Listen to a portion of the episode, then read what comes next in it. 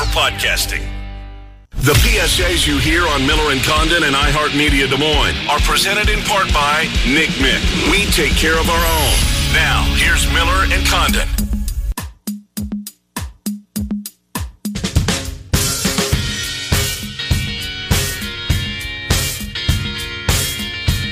All right, welcome back, Miller and Condon, Des Moines Sports Station, 1460 KXNO. Trent Condon, Ken Miller with you until noon. In about 20 minutes or thereabouts, our friend Zubin Mehenti from ESPN will join us in his regular spot. We'll go around the world of sports with our friend Zubin. Right now, as we talked about yesterday, I'm leery uh, that college football is going to be up on the betting board, whether you're a DraftKings customer or William Hill or any of the sports books and their partners uh, in the state of Iowa. Will we be able to bet college football with COVID going on? Will coaches be forced? Uh, to put out some sort of report leading up to the game? Will they do what they like to do, and that's keep it under wraps? I think you're crazy. I, you do think I'm crazy. I think that it's very touch and go. Matt Holt, I knew would be the perfect guy to talk to. His company is U.S. Integrity, uh, where their goal is to ensure every sporting competition is fair and transparent. Uh, they partner with some of the largest professional sports leagues and collegiate conferences in the country.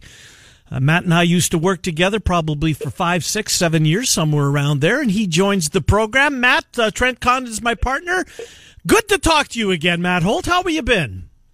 I'm, I'm well, Ken. Great to catch up. You know, it's been a, it's been too long. Uh, I remember the Cantor days. We, Yeah. I think I was there for eight. You were there for probably close to at least that. And um, you know, I 16. tell people, yeah, wow. I always tell people, uh, you know, some of the the trails we blazed at Cantor, the Yeah. first ever company to launch a regulated mobile sports betting app in the United States, and um, there were some really fun times. I learned a lot. I really enjoyed my time there, and um, you know, I I was happy to be able to move on and start U.S. Integrity, and uh, we're really excited about the future over here. Yeah, no doubt about it. You did it the right time because sports wagering is taking off in the country, as as you well know. And uh, well, we'll get to that coming up because I'm interested to pick your brain as to you know who you think the big elephant is still that's out there. May it's probably the answer is California seems to be getting close, but we'll do that in a second. So, Matt, my question um, with with the COVID nineteen and the fact we saw Ezekiel Elliott yesterday, his agent put it out there. The Cowboys didn't, he did. But when it comes to college sports. As you well know, uh, there is no commitment to put out an injury report. I know it was, I think, two or three years ago uh, that Jim Delaney, who at the time was the commissioner of the Big Ten, uh, he wanted to put out a, a, a conference-wide injury report. Do so every week, not necessarily say what it was, but John Doe isn't going to play this week. It never materialized, but now we're in uncharted ti territory here.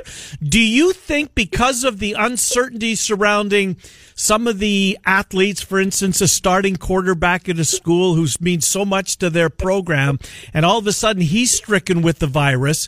Do you think that there's a chance that there will be some companies that take college football off the board due to that very reason?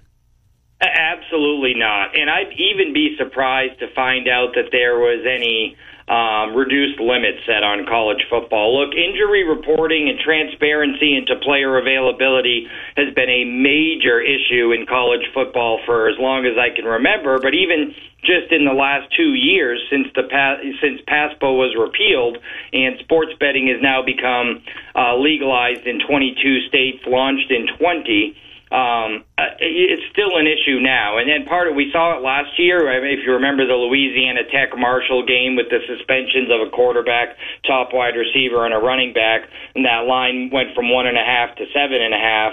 Um, and a lot of the bettors beat the information. That's going to continue to be the case. But we constantly talk to coaches, administrators across the country that if your coach, if your head coach at your college football program continues to use injuries and information and player availability as a um, you know game manipulation or a tool for um, you know trying to uh, game preparation. Uh, then your school is going to lose. It creates an underground market. It it makes that information more valuable. The best thing your head coach could be is transparent. And you said it best earlier. It's not about what the injury is, what the ailment is, or what that young man or woman, that student athlete is dealing with. It's sim- it's a simple two step process: available, not available to play in this game. And we're seeing more and more coaches at least do a better job of saying this player will be available, this player won't be available, and hopefully that trend will continue to get better as we head into this season during unprecedented times.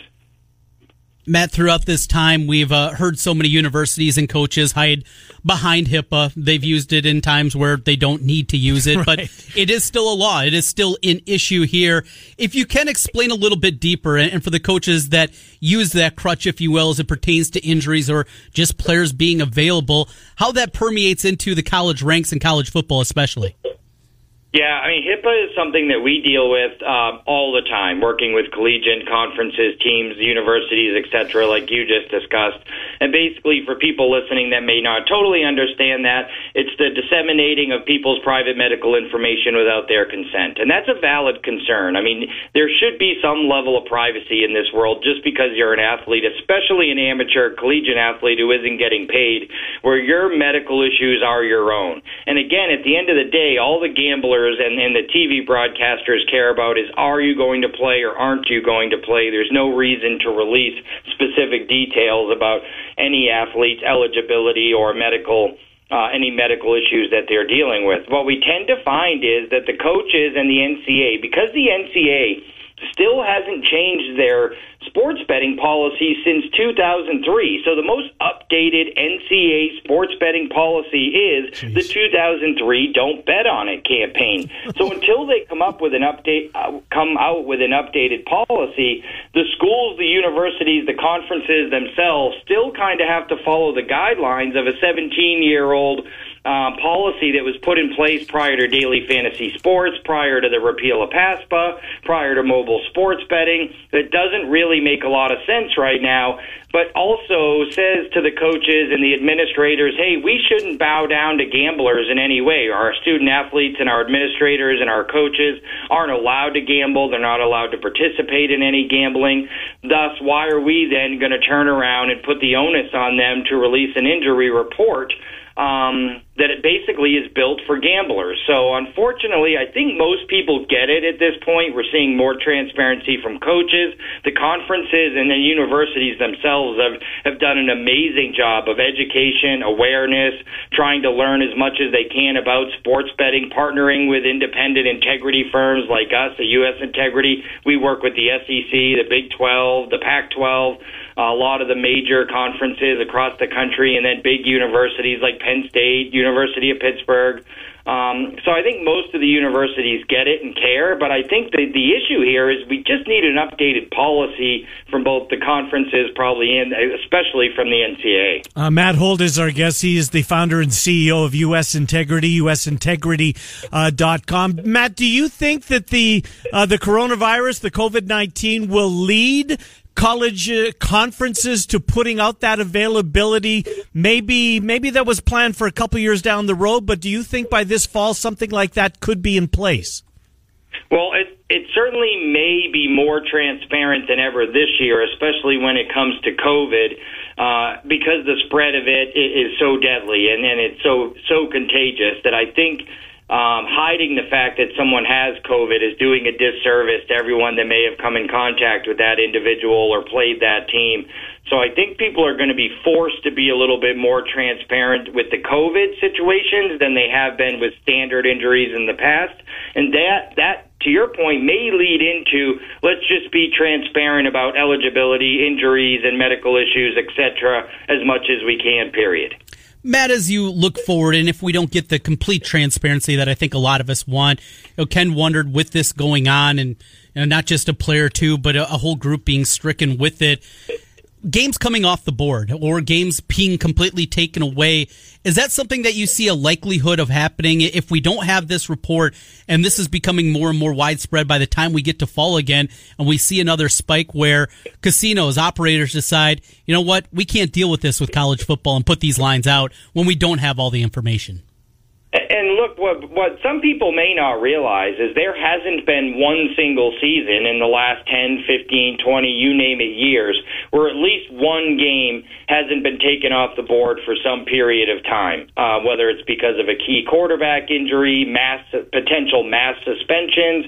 We see games come off the board all the time. So do I expect to see games come off the board this year when rumors become rampant that several key starters on a major college football team may or may not have COVID? Absolutely. And the books are doing that not only to protect the sports books and their financial liability, but to protect the consumers. It's a really bad customer experience for a customer, you know, an Iowa fan or an Iowa State fan to, to walk up to the betting window um, play, put down his hard-earned dollars, uh, you know, on the Cyclones this week, and then all of a sudden he finds out that seven starters have COVID. He's upset. He already made a bet. He made it at odds that are now going to be, you know, massively um, outside of the market range of what the game's going to close at. So it's a bad customer experience. He may not want to bet as much again. It's a bad experience for the sports books. It creates an underground market uh, where nefarious activity can happen, where you start having trainers, administrators, coaches, players, etc., being compensated for divulging personal information. Uh, then that's when you get into HIPAA lawsuits and everything else. Is when you have people inside the locker room distributing that that information unlawfully or illicitly. So um, yeah, I, I do think it's going to be interesting this year. Games will certainly come off the board. I guess the question is going to be, you know, normally it might be a handful of games a year come off the board for some period of time uh, during the betting cycle that week. Is it, is it going to go tenfold this year? Is it going to be double? Uh, I guess that's the the question that we still have to you know think about at this point. Uh, Matt Holt is our guest. Matt, a couple more minutes, we'll let you go. Uh, you mentioned uh, 22 states it's legal, 20 states uh, sports wagering is now available. Um, you know, with with the you know with the COVID, uh, I I have to assume that the states that may have been a little bit reluctant or maybe slow playing, moving to offering sports wagering, might now be a little bit more enthusiastic about making that part of their upcoming legislation. What uh, what do you th- where will we get to, Matt? I mean, I don't think Nebraska will ever have it. I don't. Utah probably the same way. Will forty states offer this within the next uh, five to ten years? Do you think will it be legal in forty, or how many do you see? Yeah, absolutely. I think there will be. I mean, look, 38 states have uh, casino gaming already. I think it's 39 have lottery. We have 40 that have some type of gaming in this country. There's no reason to believe we won't mirror those numbers with sports betting, especially um, with, you know, to your point, with the economic impact of COVID and, and some of the other things that are happening in this country. We're seeing more and more states that have massive, massive debts, and they're looking for any new revenue source they can. Look, people told me California was a 2025 six or nine months ago, and California suddenly has made real progress. They could easily be a 2021 launch. Um, so I think we're going to get there. I think by the end of 21, we'll be uh, we'll be over 30 states taking bets. And I could see a scenario by where by the end of 2023 we hit that big 40 mark in the United States. I mean, look at the state of Colorado recently, mm-hmm. who was pegged to launch May 1. There were no sports going on. COVID was happening. The state still launched in May 1, and it was nothing but UFC, table tennis, one celebrity golf match, and a little bit of NASCAR. They did 27 million dollars of handle in the month of May with very little to bet on. I think that was really encouraging for any of those states that were on on the fence. Uh, love that. My fellow degenerates out in Colorado. They got to fire as soon as it becomes legal. We're talking with Matt Holt here. U.S. Integrity is where you can find the website about it. So I want to let you go. My last thing for you on just what you do normal before we've had this COVID, before we've had you know, kind of the other part. Let's just say it's a random Iowa State non-conference game. They're taking on, well, a team like Florida A&M, who they ended up losing to last year.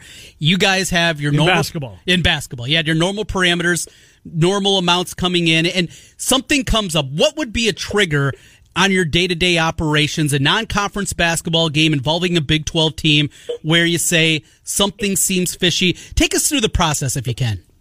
Sure. So we we set thresholds and parameters for everything around um, an event. It's the what makes the event abnormal and what could potentially make the wagering markets abnormal. And then we look for abnormalities or flags in our system within the wagering markets that correlate with flags or abnormalities within the actual event itself. And that could be misuse of insider information, which we just discussed a little while ago. That could be potential officiating issues. Officials are the most vulnerable and have the biggest impact on almost every single sport. But say that we do flag a game. What we do then is we go to the uh, local gaming control board there, who we work very closely with, and the operators there who took the wagers, and we look into who made the wagers. Then we run the name of the individual who made the wagers through LexisNexis to see if you know, are they a cousin of the quarterback? Are they the brother-in-law of of the point guard? You know, what is the situation? Do they have any uh, discernible relationship with the uh, questionable or abnormal event? And then the gaming control boards themselves could take over the criminal aspect and, and issue subpoenas for finances and start looking into records. Um, but, but due to the fact that we're able to personally see the bets being placed, the line movements that are happening, we get so much statistical and event data from the leagues and conferences. If there's an abnormality with the event that correlates with an abnormality in the wagering market, that's always where we start. And then it's just a matter of at this point, who made the bets? Where did they make the bets? What people don't realize is, you know, uh, even if you make a bet over the counter anonymously, if that bet's going to win more than ten thousand dollars, you still have to show your ID. And in some states, they do state mandates of three thousand dollars or more, where you you have to give your ID uh, when you make those wagers. So one way or another, the people that are making the bets are either making it on an account, which we can track, or they're making it and giving their ID, which we can track. Um, and then we always start with the bets. Here's who. Here's the bets that were made. Here's the people that made them, and then we go from there. Matt Holt, usintegrity.com, usintegrity.com. Matt is the founder and chief executive officer, and we're grateful for you coming on, Matt. Great to catch up with you. Congrats on your success, and we'll do it again, okay? Thanks, guys. Great to catch up. Take good, care. You're good to talk to you, Matthew Holt, uh, joining us. Good conversation. Great question at the end, Trent. What Yeah. goes into it? What's really intriguing, for? isn't it? Because I've always wondered that. It, a couple of big bets come in. Well, it doesn't mean that there's something nefarious coming out. Just guy maybe has a hunch, has a feeling that thinks his number sheet says it's off. But Right. there is a lot more that goes into it and finding out exactly how that plays out. Really cool stuff from Matt Holt. All right, we will talk to Zubin Mehenti next. We played the f- not played. Has the have the fireworks gone off yet? Oh, they're coming. In Oh, they are? fact, Really? let's, let's fire it up right now. There you go. That's your cue to call. Caller number one. Let's take number one. 284 5966. 284 5966. Miller and Condon till noon. Zubin Mehenti next. 1460 KXNO 106. Code in Clyde. Ken Miller, Trent Condon, Miller and Condon on 1460 KXNO. And now on 106.3 FM.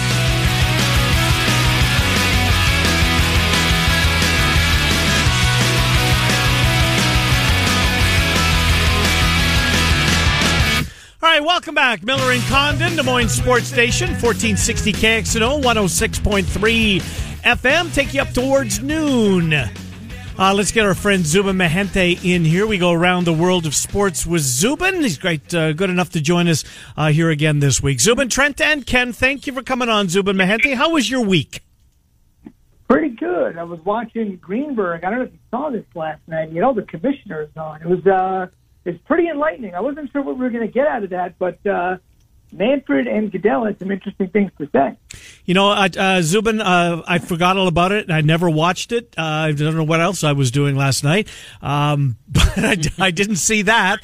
Uh, oh, I know what it was. Barkskins is my new series that I'm into. Anyways, that aside, so uh, who looked, who came across well, Zubin, in your mind? A lot of folks now think that there is a uh, the Gary Bettman no longer resides in the basement as far as the most um, disliked commissioners of the four major sports. That Rob Manfred has clearly taken his place. Uh, in your opinion, who came off well, and uh, and who maybe uh, is taking some arrows here today? Yeah, I mean, I think Manfred's in a really tough situation right now. Goodell came across quite well just because he really is now sort of using words like encouraging teams to sign Colin Kaepernick. And Jennifer Ashton was our medical expert, and that's the one thing that's been lost in all of this. I just think that there are so many people out there that are putting the safety concerns of coronavirus to the side, and he should kind of brought that back to the forefront. So it was really interesting. Cathy Engelbert of the WNBA was there. They're ready to go, 22 game season. MLS Commissioner Don Garber was there. They're ready to go with a 56 game tourney, and then they'll get their regular season going. So it was a pretty interesting array of things. It's tough to get all these people together at one point, but I think it's pretty critical. And from a PR situation, you see Tony Clark out there. You saw DeMaurice Smith out there, although the NFL obviously has their CBA done. They're pretty lucky they got it done pre-pandemic. You can only imagine what the NFL situation would be like mm. if that was up in the air right now. And obviously the NBA is in a bind with Michele Roberts after some of this Kyrie Irving news. But I think they really felt they needed to get out there and presented their side of the story because I really felt like the story was spinning out of control on all their ends. A week ago, Zubin, Rob Manfred said 100% chance there's going to be Major League Baseball in 2020. Then last night, talking to Greenberg, he sounded not very optimistic. In fact, he said, quote, I'm not confident when speaking about the return of baseball in 2020. What has changed? Or is this just continued more posturing? I think it's more posturing, but I really don't think he wants to unilaterally implement the 48 to 54 games because if he has to do that, I think you're burning a bridge moving forward because the next CBA ends next on year. December 1, 2021. Right. And considering it's a day to day thing, and we don't know what's going to happen next week, much less next month, much less next year, especially in the years that we've had already this year with everything that's going on. I think it's tough to say, well, you know, baseball's not going to be around in 2022 if they make this mistake. But I really think he's a situation where just he wants to do everything possible to not force baseball to be played. I think he just wants to have some sort of an agreement, even if it's really poor for one side or the other. But I do think that when you look at the situation as is, the way that the union sent that letter back Saturday night, it was scathing. Tell us when and where right. we're done. And so I think from that standpoint, it's really difficult because he could end all of this and just say, it's done. We're playing 48 to 54 games, which really nobody wants. Uh, and they're not going to expand the playoffs, which really nobody wants. And over the weekend, I'm sure you guys saw that story about Major League Baseball and Turner coming to an yeah. agreement to expand the playoffs. So it's getting harder for the owners to say that we're not making a lot of money. Bill DeWitt Jr., the owner of the Cardinals, was much maligned last week when he made a comment that said our margins aren't exactly as great as you think. Um, to what many people said, it's mainly one owner in the four major professional sports that says, I want to sell my team. and the person won't get a king's ransom right. on what they paid.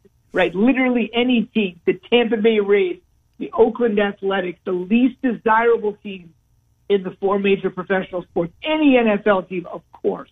And they would get king's ransom percentage wise on what they paid for the team whenever they bought it or it was passed down in their family. So I think that's really the tough part about all this. You have to look ahead to 2021, 2022 and say, how much long term damage are we doing to the sport? It's hard to tell sitting here in 2020 but the answer is pretty massive.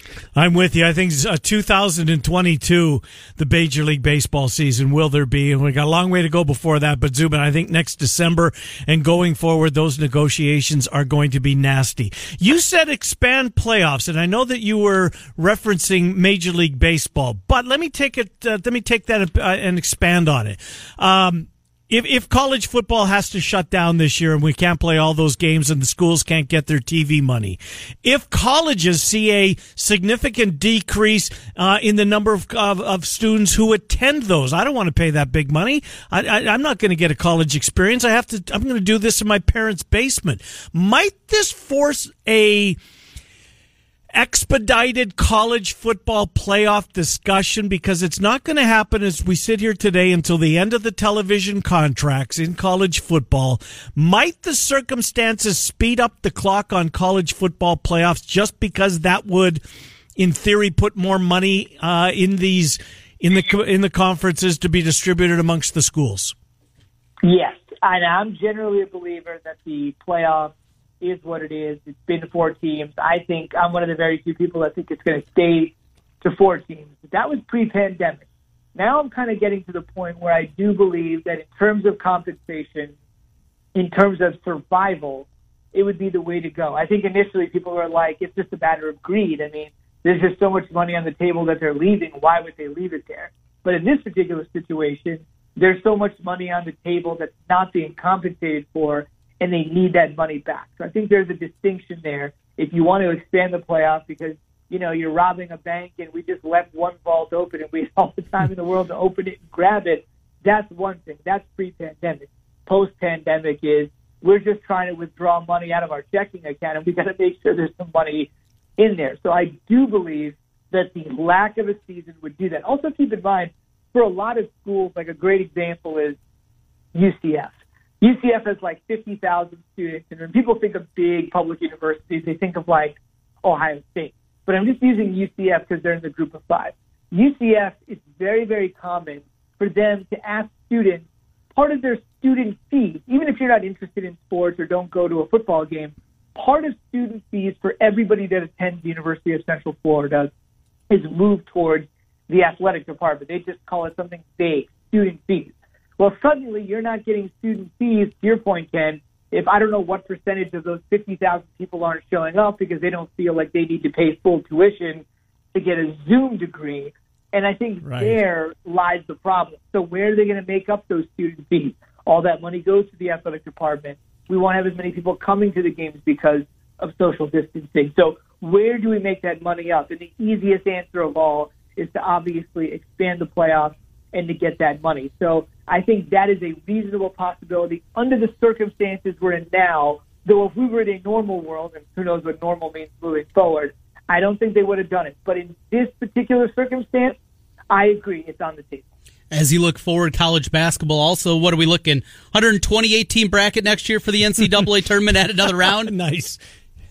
Yeah, I think the biggest thing that I, I know you say that tongue plan is firmly in cheek. I think the biggest thing that teams have learned from all of this, or organizations have learned for all of this, is you just got to have insurance. You know, the summer games in mm-hmm. Tokyo completely insured, 100% insured. So while NBC was using this opportunity to promote all of its other sporting events, they have a huge streaming service akin to Netflix. It's called Peacock.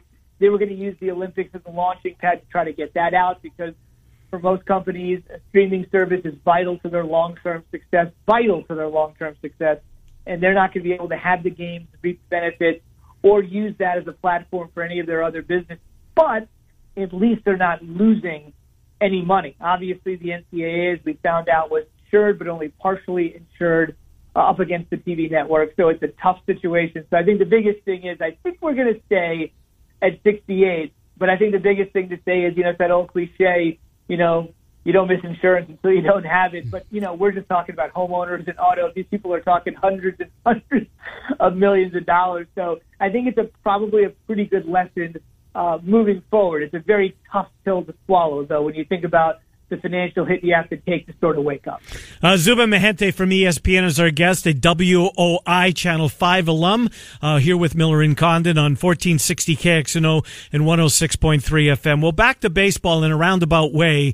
Uh, sadly, I have no idea what I'm going to do on Sunday night at 8 o'clock. I know where I've been the last five, two, one, one. So I, I know where I've been for the last nine.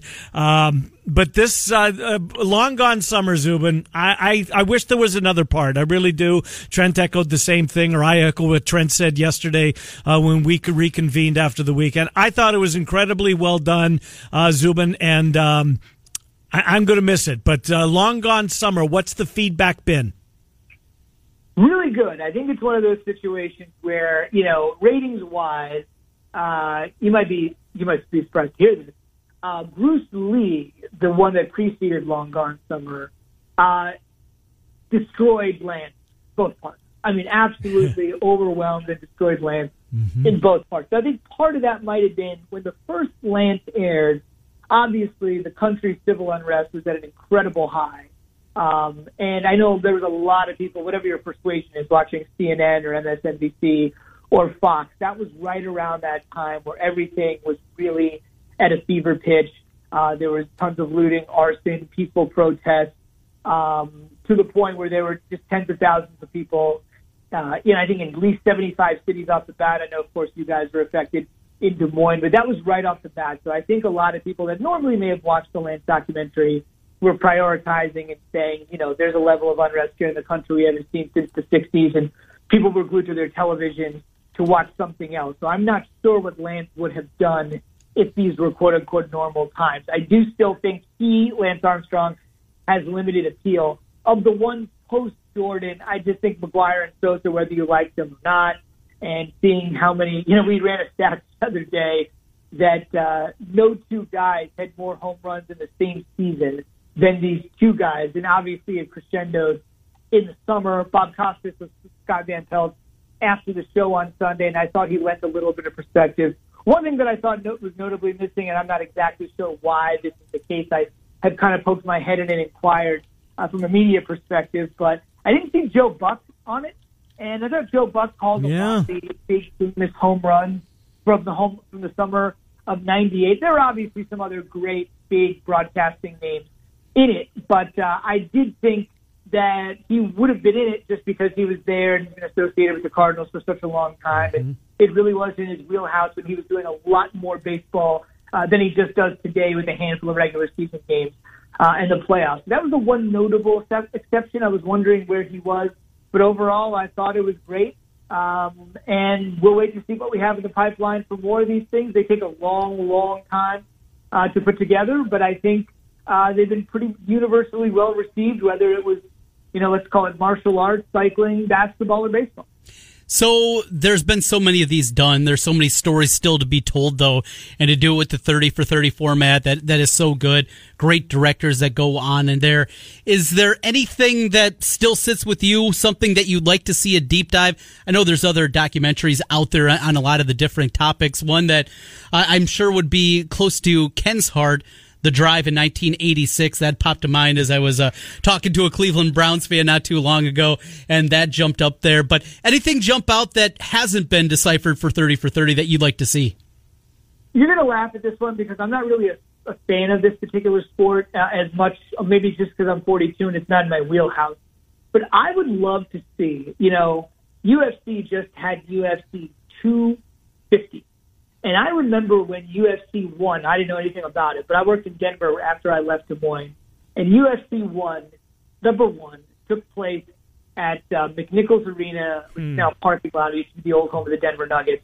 And I believe the two rules, and I'm not being facetious about this. I think it was no eye gouging, and there were no weight classes. Like it would just be any two guys getting into the ring, and I think there was no eye gouging, and a couple of very other minor rules that basically prevented savagery and barter. but it was one of those things where it turned into from that, from UFC one with no rules, no holds barred at McNichols Arena to a four billion dollar business that was sold to William Morris Endeavor, which is a gigantic uh, entertainment firm.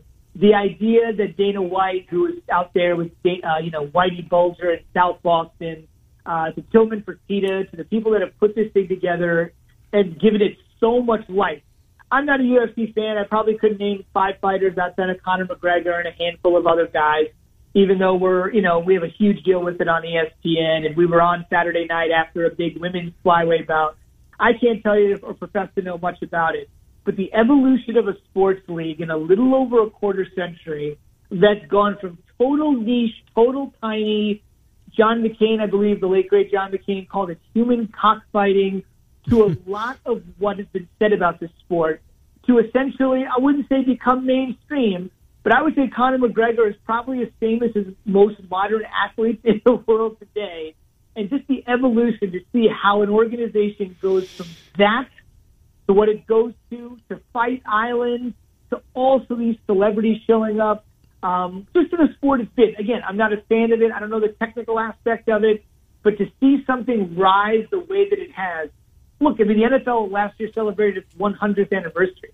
The NBA is celebrating its 75th next year. It's obviously going to be a pretty somber one. This has been around just about a third of that or a fourth of what the NFL has done. And I'm not saying they're as popular as the NFL. I'm not going to be say anything crazy like that. But in a quarter century plus, it's turned into a billion dollar business. And I think when it would have started, I don't think anybody that took part in UFC one, and we've talked to some people, that took part in the very first UFC event could have ever imagined it would be to the point where you would be having cards in Brazil and Japan and England and all over the world. Like I said, I think if done properly and catered to the general fan, that could be fascinating.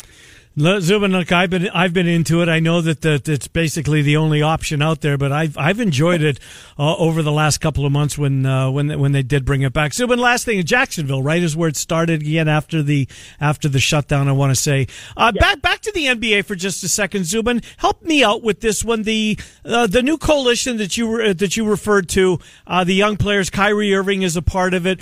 What are they What are they um, wanting to hear, Zubin? Is this all? You know, these, I, I think I read somewhere that uh, there's a lot of 2017 draftees that are part of this group. They know that they're about to get paid and they don't want to get to Orlando without having you know every single precaution uh, every i dotted t cross because they're about to get paid as they hit free agency. Is that what that is about or help me out on this? Yeah i think it's two pronged i think that's the smaller one but obviously if you're up for a big uh, extension that's not a small thing somebody like Donovan Mitchell, for example, huge star, Utah Jazz, a team that's fighting for a playoff spot, could possibly go deep into this three month tournament, depending on you know how far they can last.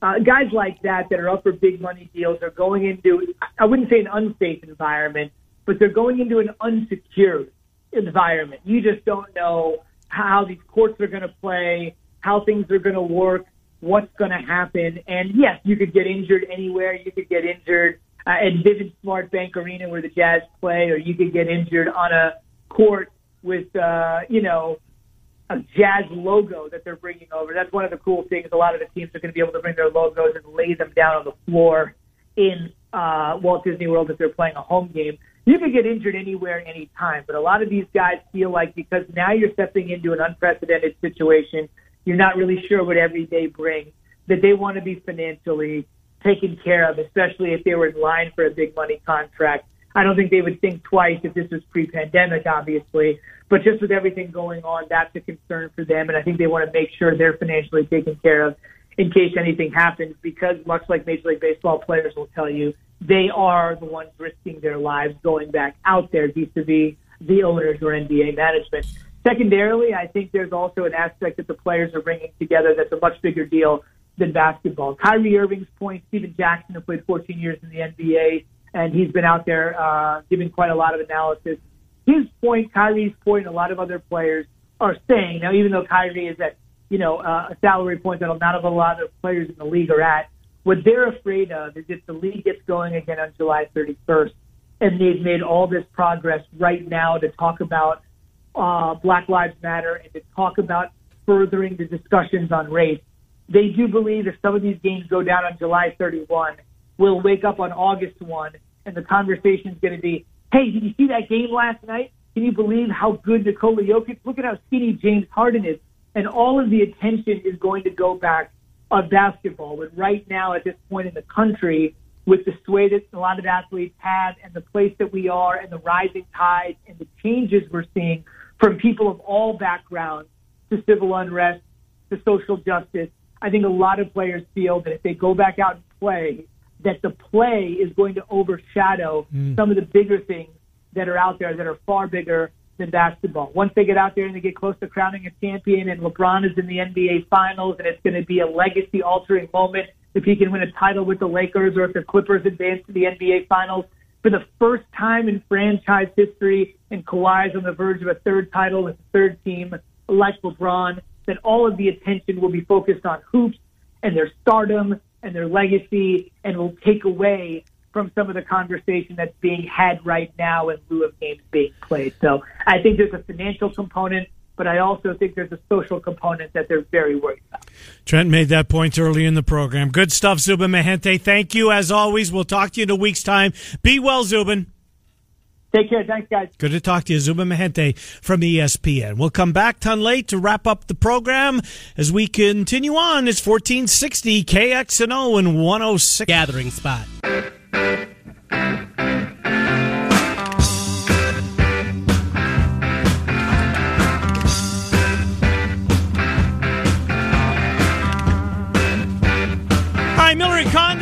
Couple of minutes here on a Tuesday. David Kaplan will join us tomorrow. We look forward to Cappy as we always do. Thank you, Centurion Stone of Iowa, for making that possible. Cappy was part of the uh, Long Gone Summer on Sunday nights. We'll do that and Mm-hmm. some baseball stuff. That's a good thing. I Cappy? like talking baseball. I I, wish we had games to talk about. I do too, Trent. Just patience. You're feeling it. I just think it's a complete delay tactic. Yeah, yeah. Get to September 27th.